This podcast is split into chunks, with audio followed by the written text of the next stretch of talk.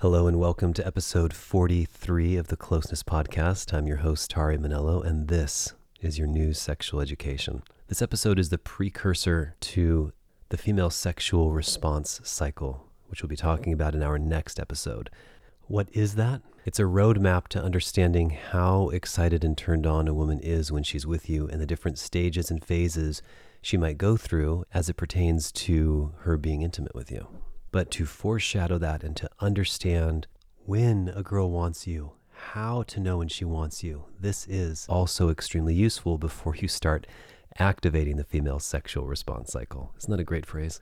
Now, of course, as usual, our disclaimer for the episode is that such knowledge should never be used to the detriment of another individual, but rather to help her spill over into unfathomable amounts of pleasure.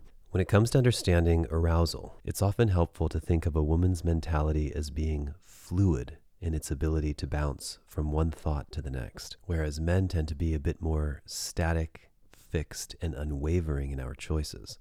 However, that fluidity can often come to a screeching halt when a woman decides in the early phases of her relationship or interaction with you that you will not be having sex, whether that's due to her genuinely and simply not being interested in you her own stubbornness or feeling of being right, or sense that she has a feeling that tells her she should know better, or perceived red flags, whether valid or not, or some other worldly sense of intuition or guidance from spirit, whether valid or not, any of these impediments that become involved in a woman's choice to not have sex with you can almost always rebuff your most prized gestures and techniques. Nevertheless, there is a very clear path that women often take as they work their way from someone who doesn't know you to someone who can't get enough of you. So, what excites women and what turns them on? What is the process of what this looks like? And where do we start? We have to start with knowing whether a girl likes you or not, how to tell if she does, and what are some of the telltale signs to know that you can or should move forward with a woman that she's excited, curious, or turned on by you one of the most important things I think we can do for ourselves as people is to know thyself, know who you are, know how you work, and know what effect your behavior has on other people. There are several ways that women demonstrate their interest in you. They range from not showing any obvious signs of interest at all, to very overt gestures and some very strange behavior, even, sometimes behavior that will make no sense to the receiving party. When a woman is interested in me, I actually have a preference of how she goes about doing it. And because I've given this so much thought, I'm actually at peace if this technique or this preference excludes several women from meeting me or dating me. Because to me, anything other than demonstrations of availability, interest, receptivity, and an openness to connect and get together is of no interest to me. If you feel like you're someone who's new to dating, or perhaps you're not an expert at reading body language, Having a mentality like this will keep you out of trouble. It'll keep you safe. It'll keep you from not making unwanted mistakes with women because you are only banking on the ones who know themselves well enough and are comfortable enough with themselves to show interest in you. Everything always falls on a spectrum, and one of my favorite places to be when it comes to women's sexual attraction toward me is right in the middle. I don't want anything to do with women who show no interest, can't hold any sort of eye contact, dart their eyes all around the room and blink countless times, are extremely shy, can't or perhaps can't muster the ability to articulate or express herself in a coherent way, and most of all, women who, hmm, are stereotypically considered hot girls, or especially women who are super done up with an enormous amount of makeup. She's wearing everything skin tight, there's accessories, hair is done, eyes done, boobies are out. When I really observe women like this, I see there's so much internal turmoil, so much blinking so many micro expressions in their face of emotions that they're going through, such an inability to authentically smile or authentically connect with someone one on one, all of their interactions with people are almost unanimously based on their appearance, which they're very insecure about, even if they look more beautiful than most people alive. And so you're always at battle with that fragility, that angst. It makes girls like this respond very poorly to gestures like hello, hi, how are you? My name is Tari, and other simple greetings and hellos. Being somewhat introverted myself, I have a huge amount of empathy for those who are introverted and shy. Make no mistake. I get it. But if this kind of thing is getting in the way of you authentically sharing who you are, expressing what your boundaries are, or expressing what your desires are, or being able to share either through body language, touch, eye contact, and words what you do like and what's important to you, then it really makes engaging in intimacy difficult for both people. And it's not that I'm not up for a challenge, and it's not that that can't be fun to unlock a woman's heart and unlock her body and show her feelings and sensations she never had before. But it's when that uncomfortable stuff gets in the way of having an interaction or sex or a relationship with someone, then it becomes a very strong impediment where there's a lot of room for confusion. If you find yourself getting frustrated easily with yourself, frustrated easily with others, or partners misunderstanding you, all of that stuff to me falls into a category of it's time to work on yourself. It's time to get coaching and learn how to express yourself, what you do like, what you don't like, and what makes you feel safe and what makes you feel really turned on. And when you get into that, then it becomes very freeing and very magical to have intimate experiences because you verbally have clarified what you want, you've lined up with it mentally, everybody's on the same page, and there's so much less room for error. Now, we are all aware that people warm up, and the number one thing the shy girl likes to say is, I'm really shy at first, but once you get to know me, I open right up. If that's true for me personally, I love that, and that's great. I don't mind investing a little bit of time to open someone up and see what they're like.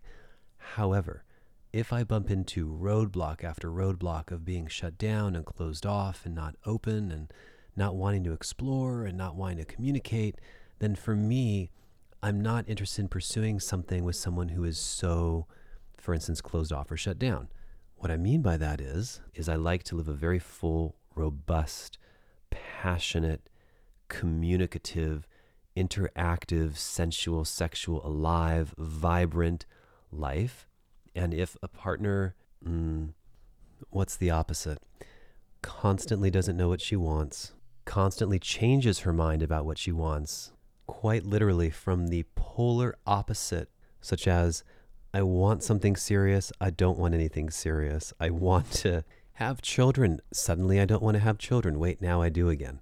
Has a difficult time showing emotion, has a difficult time giving of herself, has a difficult time showing more value than sex and beauty, has a difficult time being kind or a difficult time giving back, especially if being self conscious or incessantly aware of the way she looks and thinking poorly of herself gets in the way from being kind to others. So, if self hatred is involved. Or finally, and this is a big one, where she spent a good majority of her life just constantly receiving favors and things from other men and other people, so it doesn't even occur to her to give back. She's just always in receiving mode.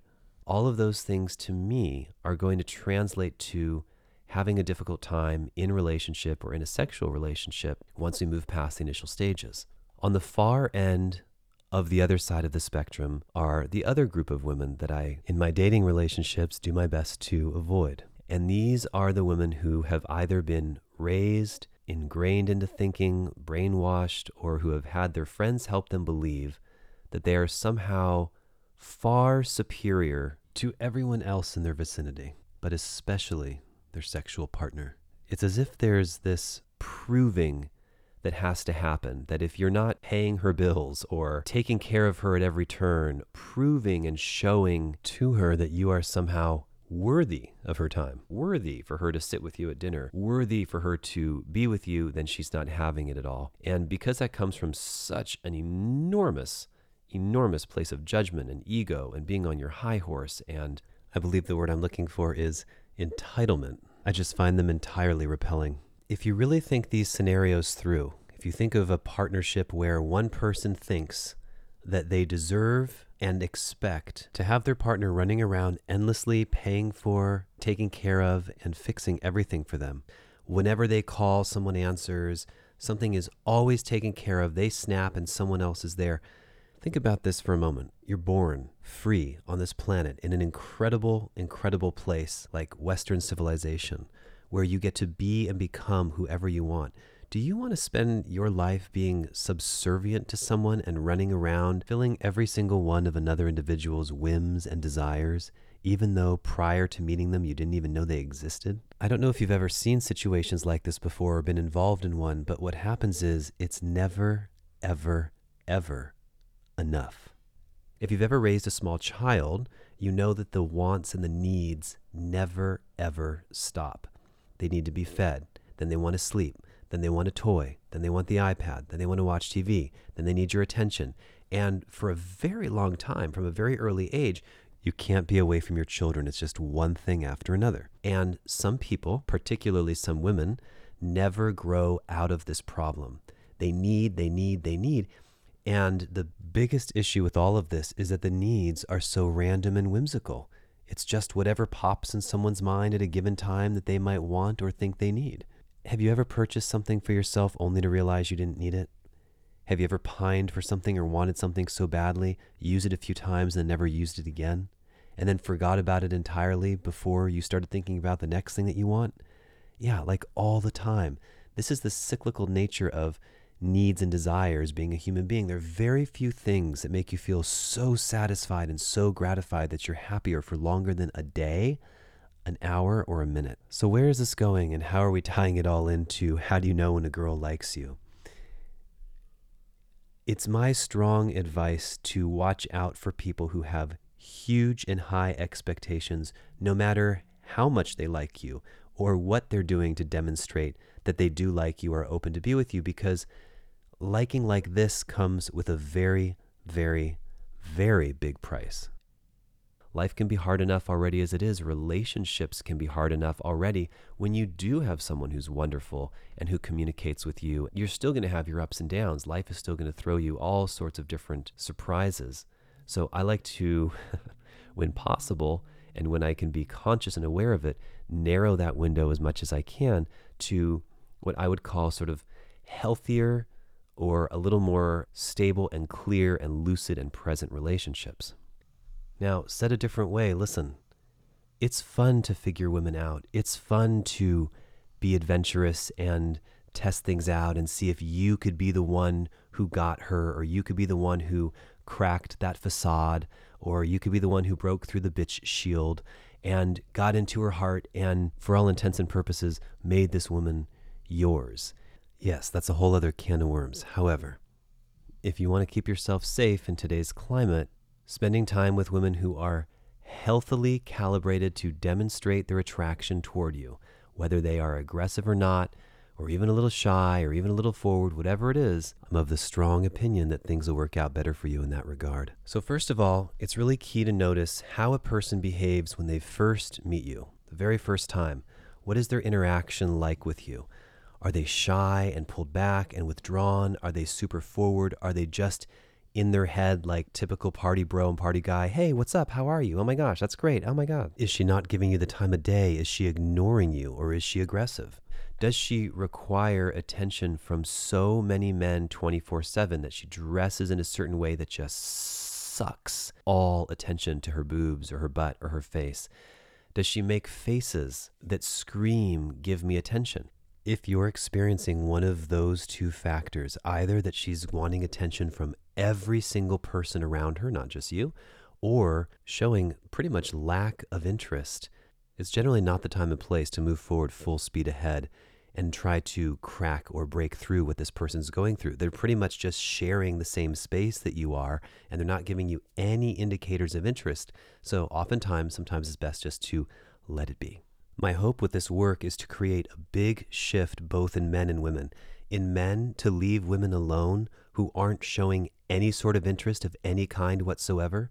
And certainly there are times where the woman didn't even know you existed or she didn't see you, something like that, where yes, it would make sense to do something to get her attention. But for the most part, I think men give a lot of women unwanted attention and it's completely unsolicited by women. And then in women, to not use ignoring, being coy, being mysterious, being distant, being quiet, being shut down, cold, and put off as possible indicators of interest, as showing a guy that you are interested in some weird back asswards sort of way. To use actual big girl words, body language, real forms of flirting that people can read and understand so that we can help eradicate the creepy guy syndrome. What's great about this is your signs can range from something that's completely subtle and delicate and gentle to something completely overt and obvious.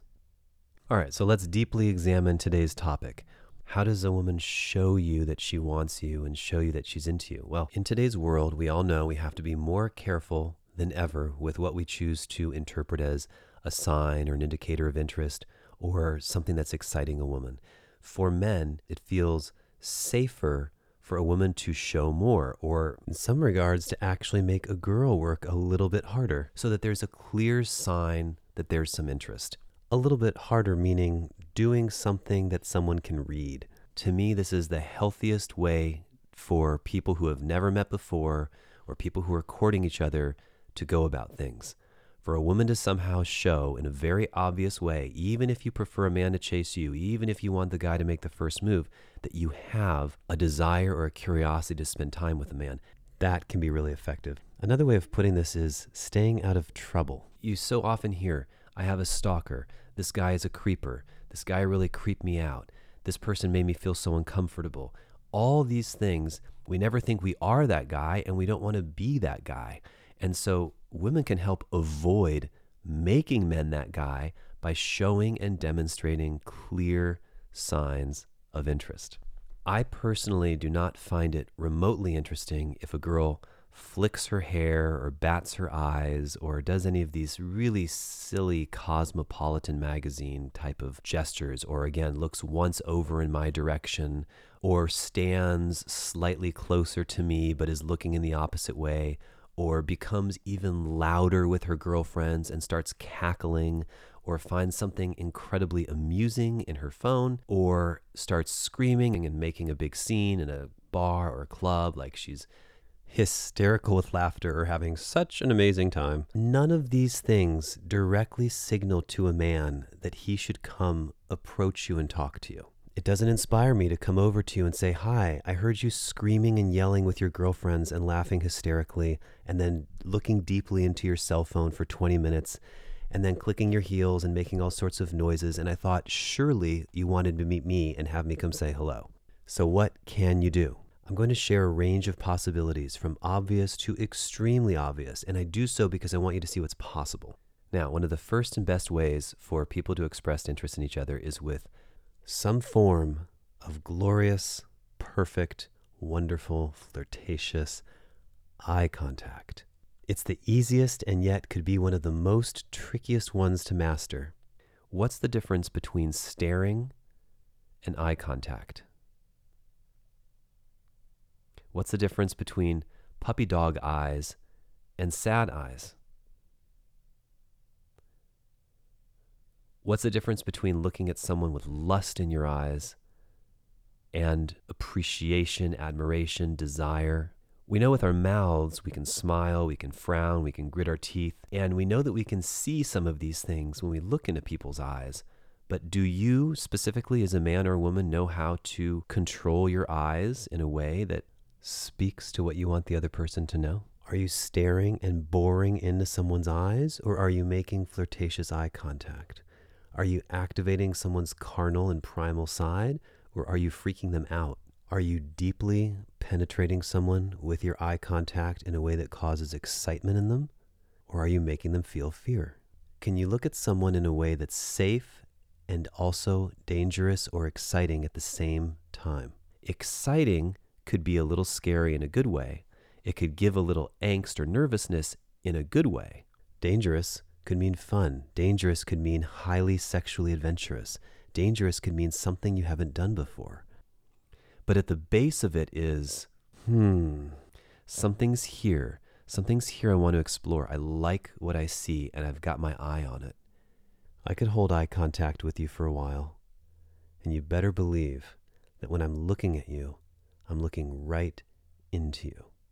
I see you, and I'm present with you. And maybe Maybe if I'm getting the right signals back, I can show you with my eyes that I would ravish you. So eye contact, multiple times, many times, coming back for more, enjoying it. It can be such a wonderful tool to build interest and excitement. However, if you see a woman somewhere in a very active and social setting and you've exchanged eye contact a few times, if you let it go and go and go, 5, 10, 15 minutes go by, you're likely going to lose the opportunity to engage, lose her interest, or someone else is going to go talk to her, or it might start to get weird because now it's established and any minute now, when's this person going to come over? So it's being able to find the right time with all of this. And I also want to add that yes, this is so tricky. To me, for men, it's really, really sad. You cannot know if a woman is going to find your eye contact welcoming and inviting and she's going to be thrilled to have it, or if you're totally going to gross her out for whatever reason, which may even have nothing to do with you. Because you have to know that in most situations, she, sure as hell, is not going to walk over to you and compliment you and say, Hey, I just noticed you was checking me out from across the way, so I thought I'd make this easy for you. Yes, I know there are occasionally some listeners who are like, I approach guys all the time, and it's just a rare, rare occurrence. There's just sort of a way that life seems to work. I didn't choose it, I didn't write it, I didn't say this is how it should be. But what that is, is men pursuing women because women are showing signs of interest and then men are moving forward to take action. So, eye contact. How can you get good at it? Well, you know I'm a fan of workshopping things. If you've got a female friend, any female friend, or even a guy, you can ask them to mess around with you and say, Look, I want to try and give you some looks or some eye contact or some feelings with my body language and see if it activates something in you, if you can feel something from me. Practice, just like anything else, makes perfect. Next up is touching or some form of physical contact. Touching is what we do when we want the other person to know that we're interested in them and we want to use something other than, you know, our mouth. To speak, to speak. Disclaimer we live in a world where if you don't have permission to touch someone, oof, this is an unwanted, unwelcome, uninvited gesture. You've heard me speak at length, even in this podcast, about how when attention comes from someone who a woman finds attractive, Suddenly it's amazing and welcome and flirtatious and hot and sexy. And when it comes from a guy who she just happens to find unattractive, well, how dare you, Johnny, for looking in her direction, for even thinking that you could touch her? And if all that wasn't bad enough, in some places, in many places, touching someone without their permission is considered to be assault. Assault. What man in his right mind is going to touch another human being if the risk is so high that he could get into severe trouble for even putting his hand on your shoulder. Think about that for a moment. Think of all a guy has to go through just to do something that's welcoming or flirtatious or something that demonstrates desire toward you, the risk he has to take. In many social situations, it starts to feel like touching isn't allowed. We're not supposed to do that. And yet, for as long as human beings have been around, touching is the way that we escalate things into physical and intimate contact. And we don't just do it when we're ready to have sex.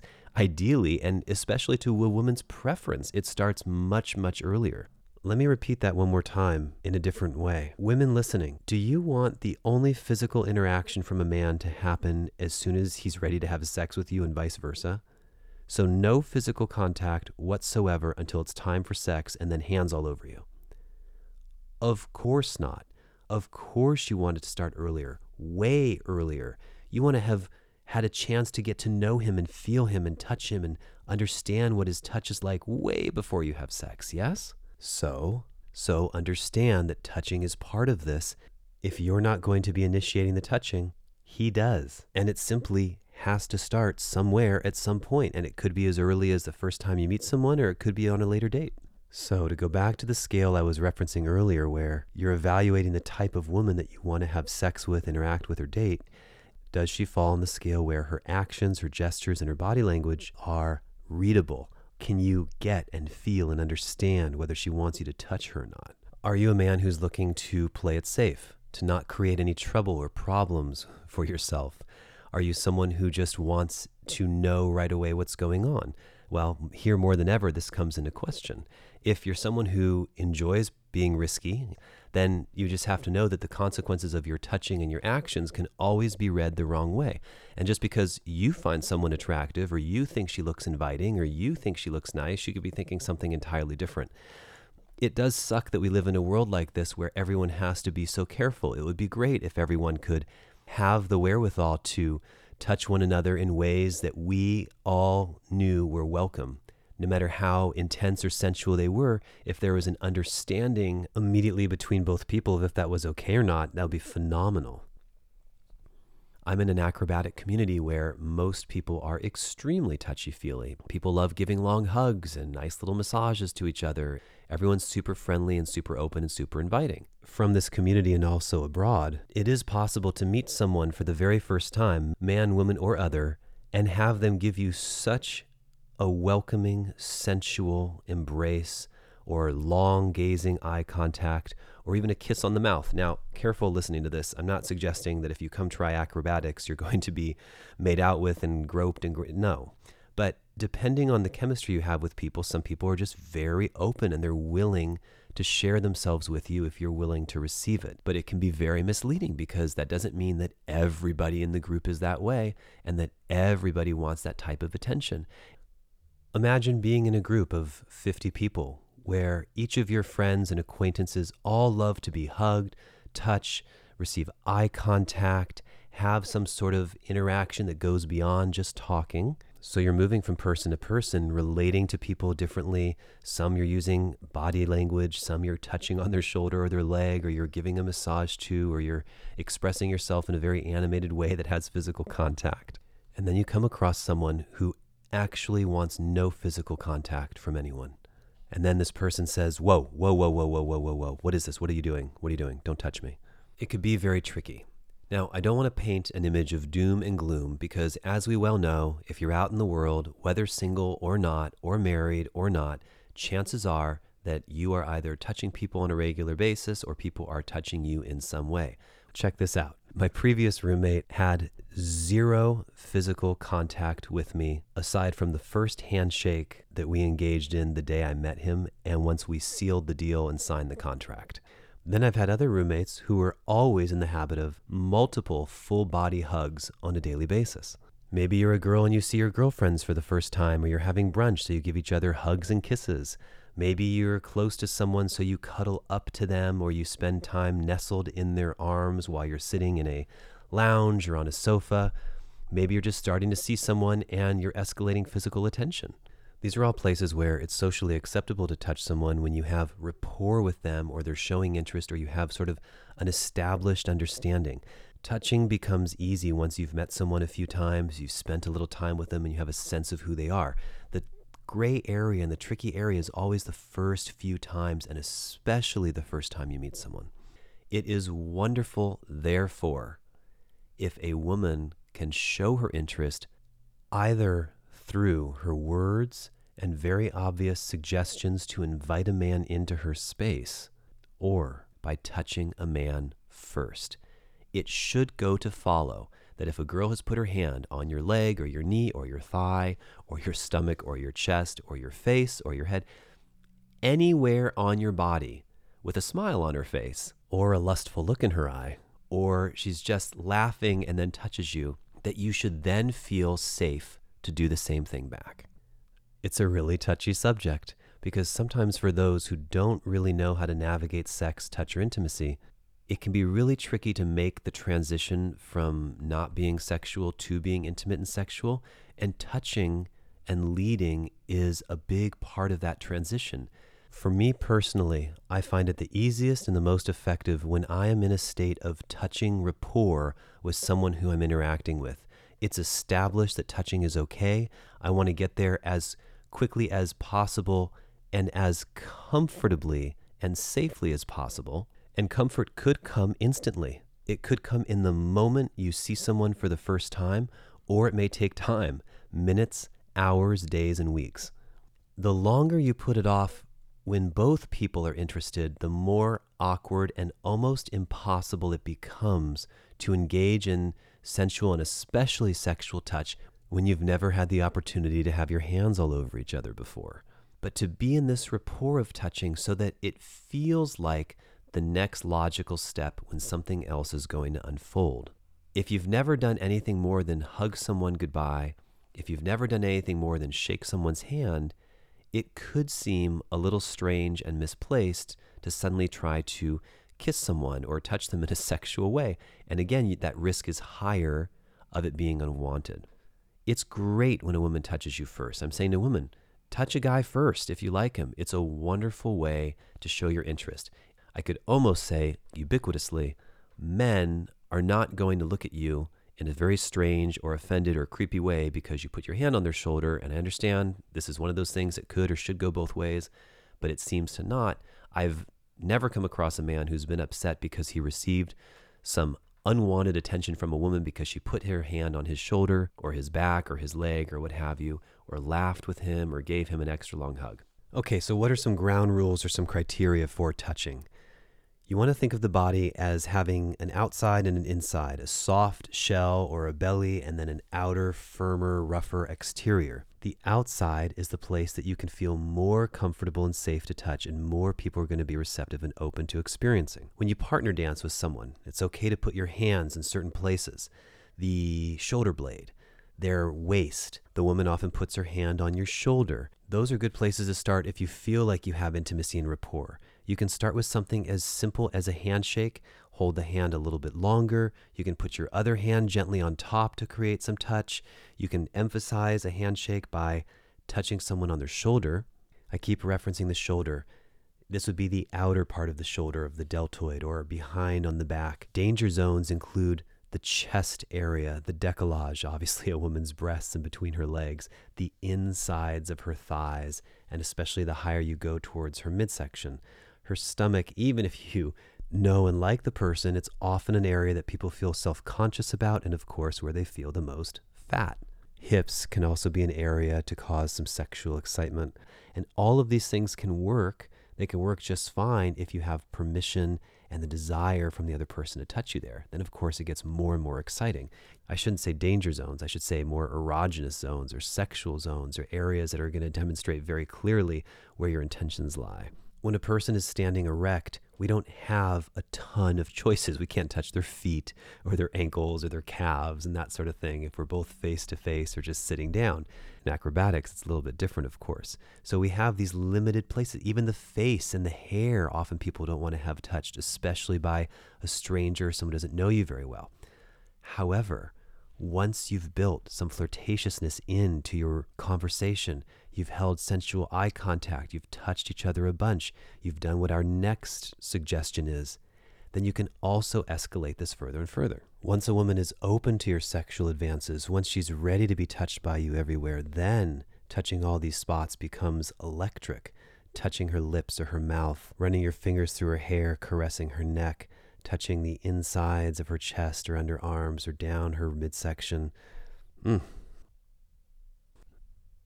Number three, for understanding and knowing when a girl wants you. Hugging. Hugging is an extraordinary way to gauge someone's interest. I speak about this at length in a lot of couples' private intimacy coaching sessions that we do. I always love to look at how each partner hugs the other person. What do they do? I look at their body language as a whole.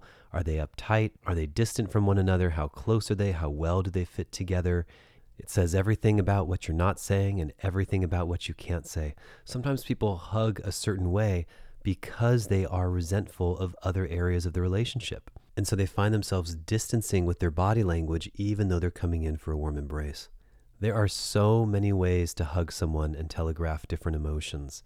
If you've ever been raised in a very mm, conservative family where no one really touched or hugged a lot when you were younger, or if you're one of those people who doesn't like to be touched, chances are you could be someone who loves to ram your shoulder, a very hard part of your body, into the soft, tender, fleshy chest of the person that you're hugging. Or maybe you're one of those huggers who pitches forward from the waist, lurching forward two and a half feet so that your genitals and your legs are like two miles away from the person you're hugging then being careful to make sure that some part of the bony structure of your chest touches the person where it likely hurts the most.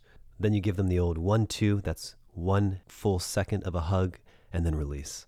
Or are you one of those people who loves getting in your practice for burping a small child? Do you think of hugs as burping a baby? Do you wrap your arms around someone and just whack them on the back? Seven or eight times, helping them regurgitate their lunch? Are you one of those people who goes in for a hug and makes nasal sounds like, ugh, that was disgusting. That wasn't me for the record.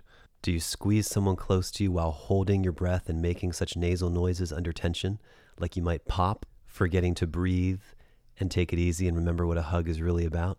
You're in, then you're out. You're in, then you're out. Just enough time to make a nasal noise. And then it's done. That also wasn't me, by the way.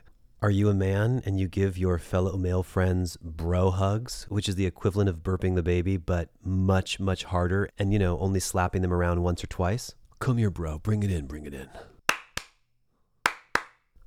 Are you an earth mama, a tree fairy, a nymph who makes your way from man to man and just melts into each and every man's arms who will allow you to spread your delicious love juices all over him? Inhaling and exhaling at the same time as his belly is breathing looking longingly and deeply into his eyes, caressing his face, letting your heart and your full bosom melt into his? Or are you one of those huggers who lifts your shoulders so high up that you can practically kiss each one of them while you're in a tender embrace? And does this shoulder thrusting in the air make you also squint your nose and furrow your brow and tighten your mouth and lock your jaw? What kind of hugger are you? Now, in trying to interpret hugs, nothing is a foolproof plan to guarantee whether you're in or you're out. Number one, people often express themselves at the level that they are comfortable interacting with the entire world. They could be dealing with something in their own emotional field that has absolutely nothing to do with you, or they're feeling emotional or not particularly affectionate that day, or they're feeling fragile or vulnerable.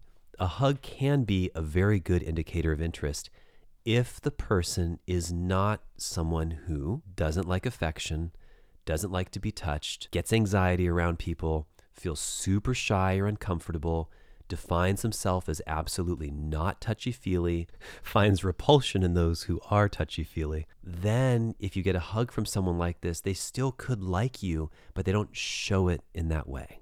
Now, for everybody else, hugs have their own entire range of emotion. And one of my favorite ways to know when a woman is interested in me, or perhaps interested in everybody, is if she drapes her body onto me. That means it's almost like she washes over me like a breath of fresh air. Her arms are open, her body language is open. I feel her heart press against me, her chest, maybe even her stomach. Maybe she'll breathe with me. She might even push her waist or her hips against me. I've even, I don't know if I should say this, I've, I've even experienced hugs where a woman will center herself right around my quite literally, the edges of her lips are nestled right around me so that everything falls into place and is just a really good fit, if you know what I mean. It can be great. I really appreciate when she'll take a moment to adjust her body so there's a really good fit. This type of interaction, whether someone wants to date you or not, immediately is going to telegraph their comfort level with you. So, if you, like me, are in a community where you know a lot of people who enjoy giving hugs like this and you see them give hugs like this to everybody, at least you know that you, along with many others, will be very, very good friends of hers. In the real world, however, and outside of specific pockets and communities, a hug of that nature obviously demonstrates very clear sexual interest. One of the best ways I know to give someone a hug is to open my arms and be and have as receptive and open body language as I can. I'm not expecting anything. I'm not trying to take something from someone. And I'm not trying to do anything other than feel. I'm not passive and I'm not limp. I am present. So when I first embrace a woman, I feel immediately. If I feel those tense hugs like I described earlier, I am out. I'm in and out as quickly as I possibly can. I don't want there to be any confusion. And I sure as hell am not looking to be burped. If someone's going to just squeeze me a moment or just tap on me or like lurch forward 25 inches and kind of come in and out, that's not for me. However, there is something that's worth mentioning that I think should be adopted as a universal practice. If you embrace someone who burps you and they wrap you on the back like this, consider offering them the same kind gesture in return, but just a little bit firmer. Not painfully, not trying to hurt them, but just with a little more intensity so they feel what they're doing to you. So they go whack, whack, whack, and you go whack, whack, whack. And then you observe what happened and you see if there's any consciousness around what they just did to you. And I think that's wonderful. So when I receive a warm, welcoming, soft, or sensual embrace from someone, it goes miles to help me feel like I'm in, there's a connection, things are okay, this person feels safe with me, they want to explore things a little more with me. It doesn't have to be sexual, but we've definitely established some form of intimacy, and that's great. So if a woman lingers in your arms and holds you, and she even explores you a little bit with her hug, if, pro tip, she looks up into your eyes and holds eye contact with you as she's coming in for a hug. Maybe her head nestles into you. Maybe you hear her say, or, hmm, hmm. Maybe she tells you how good you feel, or how good it feels to be hugged by you. She relaxes her shoulders. She lets go a little bit. You're holding and you see that she's not eager to run away from the hug. You can maybe feel her heart beating or her pulse. You can breathe with her. You can move your hands to different areas of her body that are appropriate, like from upper back to lower, or to her mid back, or arms. And if there's this soft pliability,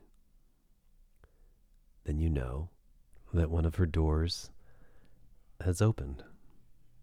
So now you've got great eye contact, a warm embrace, some intimate connection, some touching going on. You've got all three of these things happening. And all of that equals good chemistry. Wow, you never knew. Number four, compliments and admiration.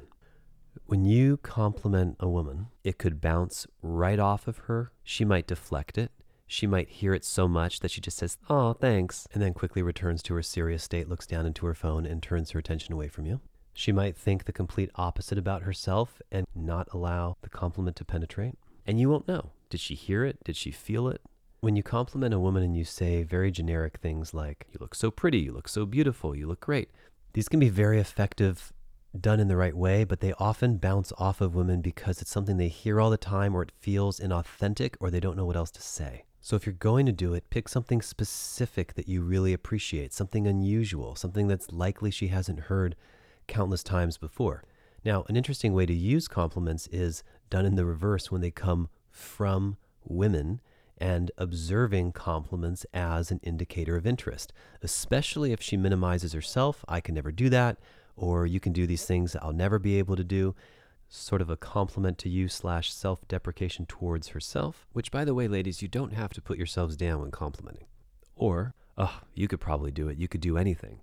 Or, oh, it was really hard for me, but it'd probably be super easy for you. Or, my God, look at the way you dot, dot, dot. I wish I could do that. Or you hear mention of things like, oh, of course you'll be able to do it. Or, yeah, you're you.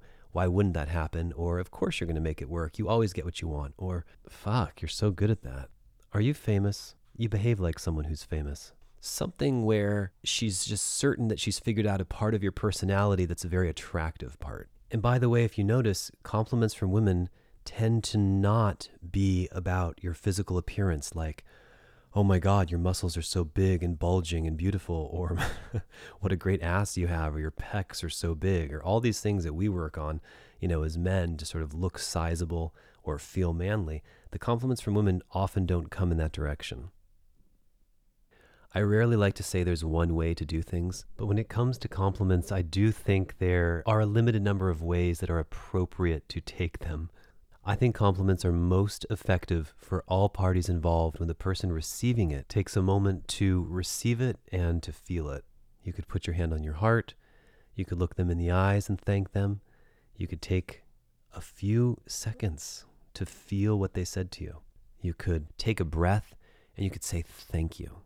A lot of times women will say to me, I'm sure you hear it all the time, but and then they'll say a compliment, and I'll say, I don't hear it all the time. I don't because people always either think I hear it all the time or people are, I don't know, shy to say it or they think it might go to my head or they think, think, think, think, think, think, think. And so sometimes the compliment never surfaces. But getting back to ways in which a woman demonstrates that she likes you. When a woman speaks favorably of you, or is admiring you, or really is paying attention to what you say and takes it seriously, wants to learn from you, these also can be taken as strong indicators of interest and curiosity. Now, I think men can learn a lot from the way women compliment men. In life, in the bedroom, out of the bedroom, we often do and say the things that we think we like or we would like to have done to us. We touch the way we like to be touched. When we're expressing sentiments of love, we show them in the way we like to receive love, right? And so women will often compliment men the way they want to be complimented, making observations about them as people, things that you admire or like or appreciate, or very specific things about the way they take care of themselves, and of course, how they're so different from all the other girls. But men, what do we do? We see these incredible breasts bursting out of their low cut top, and we want to go say, Oh my God, you're so beautiful. We want to say it. And I say, you know, resist. Save that for when you're already having sex with her and you know what they look like in their entirety. Maybe she's having a hard day, or she's feeling fat, or she's feeling challenged, or she's feeling down, and you see something about her that you love, and you go, My God, you are so beautiful to me. Oh, that's when it has impact. Hey, hello, you're so beautiful. There's not a lot you can say other than thanks. So, complimenting a woman's ability or agility or skill or intelligence or sense of style the way she does to you can be really effective. But when you are a woman complimenting a man, you can in fact go to the physical. Hey, wow, my God, you have great abs. Oh, your shoulders are so broad and big, very strong and powerful. Wow, you have an incredible looking back. I do think that men receive these in a much better way than women tend to when you point to a body part and compliment it. The other interesting thing to consider about physical beauty is a lot of what people are giving compliments to, the receiver really had nothing to do with the creation of it or why it looks that way, especially when it comes to her chest or her face and being pretty and that sort of thing. So when you tell someone they're beautiful, it's like, yeah, I mean, they were born that way. And they've done some specific things to enhance their appearance by sitting in front of a mirror or under threading or waxing or with makeup or with hair dye, etc. So, what are you really saying at the bottom of it? Wow, you really took a lot of time to manicure yourself to look this way? Or, hey, your parents have great genes. When it's about who they are, then it touches them as a person. Whereas men, of course, men and women can both work out and make a big impact on the way they look. But very often, men can isolate a body part, like make their shoulders look huge or their chest look super big or their back. I guess girls do this with their butts and squats as well, but not exactly the best thing to say to someone you meet them right off the bat hey, nice ass. But, I mean, if a girl came up to me and said, my God, you have an incredible chest or your abs are so beautiful, what a great compliment for a guy to receive. You know, men walk around most of the day not getting attention from women. Most of the time, unless you have a certain look or a certain ability or a certain presence, these poor guys are just running around looking at you, pouring attention to you, admiring you. So compliments go a long way. Hmm. Now, let's ease into number five. What about introducing sex and sexuality into your conversation? This is something we do as men, yes, and also can be an indicator of interest from a woman when she feels comfortable and safe enough to joke around with you about sexual subjects or introduce flirtatious comments. Oof, this is a tricky one. What's the difference between someone who's pervy or gross or inappropriate and someone who's hysterical and ballsy and thinks for him or herself, just says what he feels, is really raw, but funny? So often, the difference between creepy and sexy as you well know, is literally whether the girl finds you sexually attractive or not. And that sucks, doesn't it? Why should you be the victim of someone else's discomfort simply because she's not attracted to you? At some point, there often is a place for good, delicious sexual innuendo. Referencing sex and intimacy in your voice, in your words, in your play on words and puns, in your jokes. Now, fundamentally, this is part of who I am. My preference is to do it in a classy, elegant, playful way that is not horribly overt or crass, blatant, over the top, extreme, raunchy, shocking, and super intense. Now, all of those things can have their place. There's definitely a time when shock humor is appropriate. But when you're just starting to feel a woman out, when you're starting to get a sense for how she feels about you and you haven't made jokes like this yet, then subtlety is your friend. Subtlety is what can help you get her to spill over into laughter. You have to take her temperature. You have to feel the climate of the room. Are your surroundings super refined and elegant where something like this just would not be appropriate? Or does the fact that they are so nice and elegant around you make it so that you want to stiffen your resolve and crack something that might be slightly inappropriate or shocking? If you're one on one with a girl, how can you begin to introduce sexual innuendo? I'll give you a silly example. I was in the kitchen with a few people the other night, and someone said, Would you like me to put this back in for you? To which I promptly retorted, That's my favorite question. Yes, please. Those types of casual, offhanded quips that almost take the room a moment for it to sink in or wonder if you even intended to be sexual to begin with, or even a super witty response can be really powerful and effective. Sexual jokes and banter also need not reference what you want to do to her, and they don't have to directly reference genitals and overt sexual gestures, etc., etc. You can simply be planting the seed in general, and that is a wonderful way to build attraction. Now, you may have noticed throughout this section, I peppered in some sexual innuendo into the conversation that I'm speaking right now. If you picked up on it, great. If not, maybe go back and listen because I tried to make them pretty obvious of where I was making reference to sexuality without saying to you, look, I want to do this to you or have sex with you. Sometimes a woman can be beyond obvious or extremely overt when she wants to express that she has sexual interest in you. Why is it useful for us to talk about the obvious? So that you understand how far it can go so that you see what's possible, so that you might be inspired to try some of these things yourself if you're a woman, or see what you can do to activate this type of response if you're a man. For example, just imagine. Maybe a woman lets you know in no uncertain terms that she's spent some time in the bathroom masturbating to you, fantasizing about you, and coming while thinking about you. Hmm. What if she told you that she's always wondered what it'd be like to taste you? Or how you kiss, or what your lips feel like, or how badly she wanted to enjoy your flexibility or your strength. Hmm, these things can be so exciting for a man when a woman says them and speaks them, when she voices her desire. So, so sexy. Women, on the other hand, I think get overly preoccupied with mystery, making attempts in vain to maintain an air of mysteriousness, not wanting to be rejected, not wanting to give it all away. And I really want to be clear here about two things. Are you really ever going to give it all away? Are you really that basic that you only have two tricks up your sleeve? And once a man sees two things about you, has sex with you, or sees your boobs, or something that you've got no more value in your life or have nothing more to offer, of course, you're not that basic.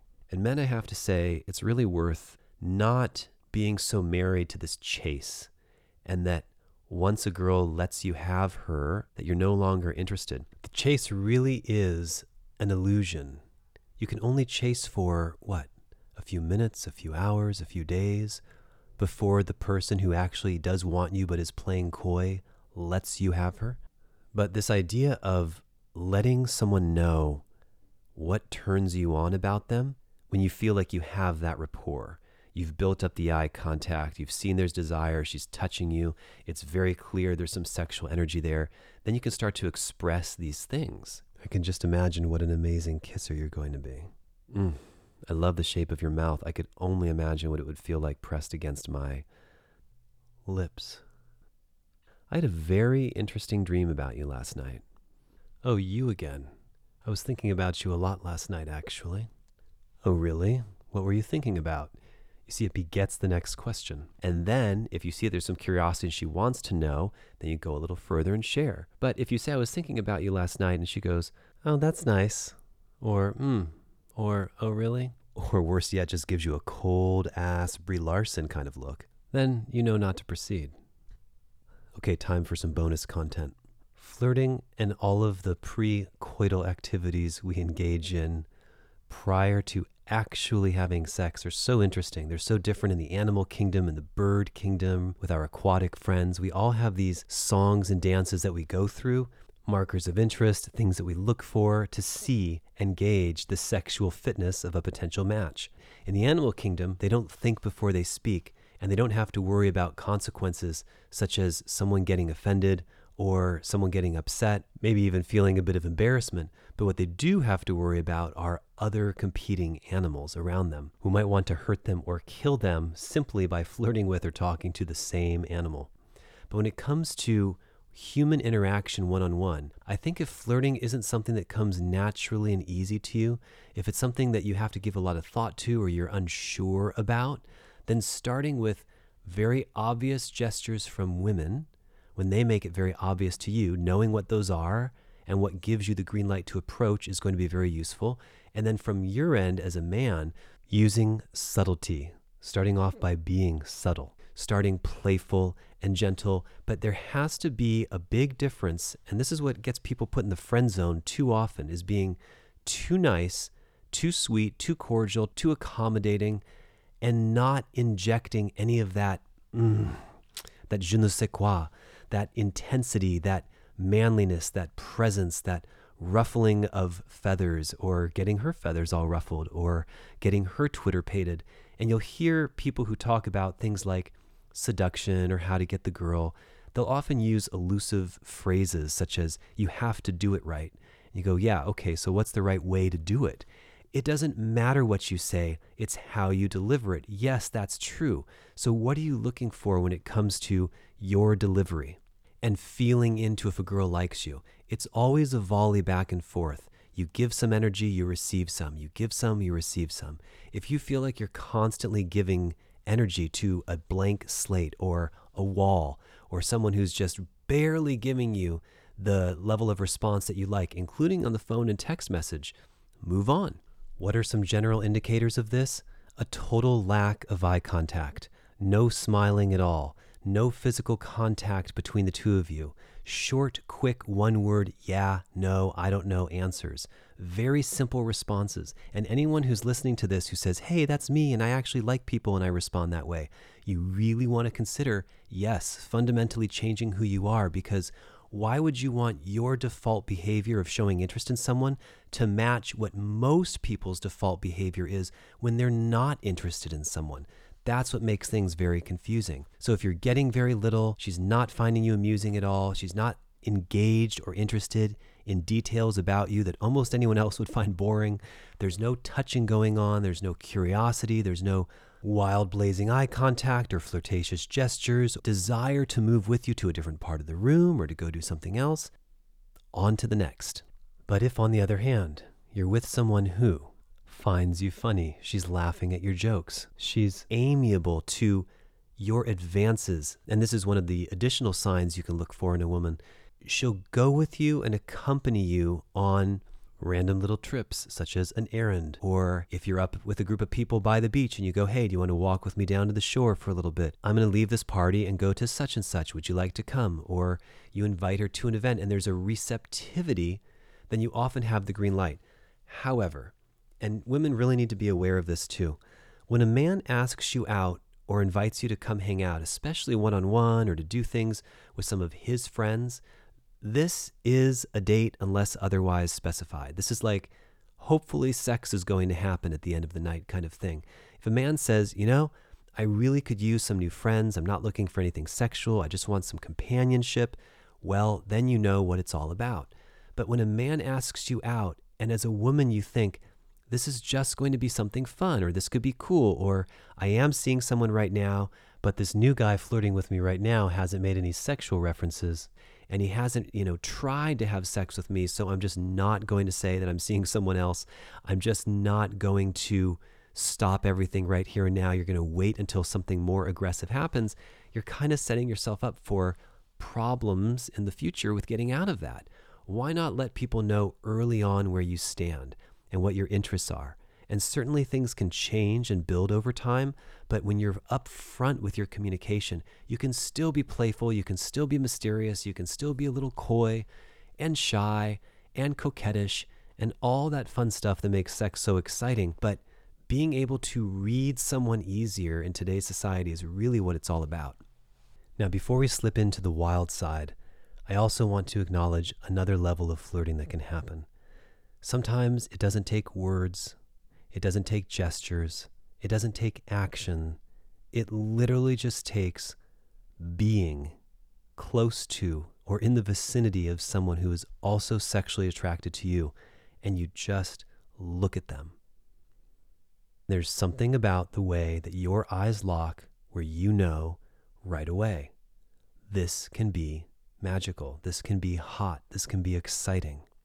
I would be remiss to say once you are sure about this and you're ready to make your move, that before you make physical contact, you do check in at least once to make sure you're on the same page. But the point is, is there's all kinds of flirting and there's all kinds of sexual interest to be learned. But these are the primary pillars that will get you started. Lastly, I want to make a few comments about women and their wild side because a lot of this episode has been rather tame in terms of some very obvious signs to look for. It is worth mentioning that there are countless women who want you to get past their shield. They want you to get past their coldness. They want you to get past their shyness and see who's really under there. And then they consider that if you are that man, then you're sort of worthy of somehow having her or having sex with her, having a relationship with her, because you were obstinate enough, strong enough, persistent enough, or aggressive enough to get there. And the rewards can be very great indeed for some of the way that these women look. The feeling and excitement that can come from that can also be very arousing and very alluring and very addictive. But, but, but, I want to warn that this comes at a price. And what this creates are men who think that no matter what a woman says, that her answer isn't in fact no, but it's just not yet, because he hasn't convinced you or shown you his true colors that if you only saw that, well, then you'd change your mind, or he hasn't demonstrated higher value yet, or he can change her mind because she's just playing hard to get. And so, number one, all women aren't the same in this regard. So you have women who it's like, yeah, I said no, and it freaking means no, and I'm going to press charges if you take it further. And then you have women who say no, but they want you to push it a little further, but they're not sure what they want, but they like the excitement of it. Maybe they just want some attention. Maybe they just want to make out. Maybe they just want you to touch them. Maybe they just want to reject you. And you don't know what and where that line is. I think it's useful to avoid that type of stuff when you've met someone for the very, very first, second, third time. When you really don't have a sense of, are they crazy? Are they totally nice and sweet and shy and they truly just need a little opening up?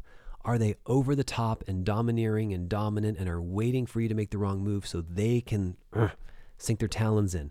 What is this person like? You can still inject a healthy dose of sensuality and sexuality into comments and conversations. You can still be yourself, you can still be playful, but in a way that both people are not going to be left feeling either cringy or super upset or like they really need to reject you. All right, that about sums it up. Certainly, there are other ways that women can demonstrate their interest in you, but these are the big ones that demonstrate some true desire. In our next episode, as promised, we're going to get into the female sexual response cycle. And what that is, once you've gone through this, once she's demonstrated her interest and vice versa, and you get to be intimate together, what happens to a woman's mind and body as she continues to get more and more and more turned on. And so I'm really excited to discuss those juicy details. Thanks for listening. As always, remember any and all of your contributions and donations make a difference. The place that you can do that is on our Patreon page. It's P A T R E O N dot com forward slash closeness. It's a monthly contribution, and yes, even one, two, three, four, five, ten, fifty, ten thousand dollars a month, it all helps.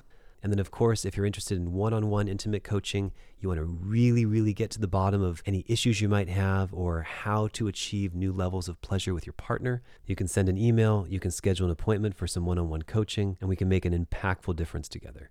Thanks for listening and have a great day.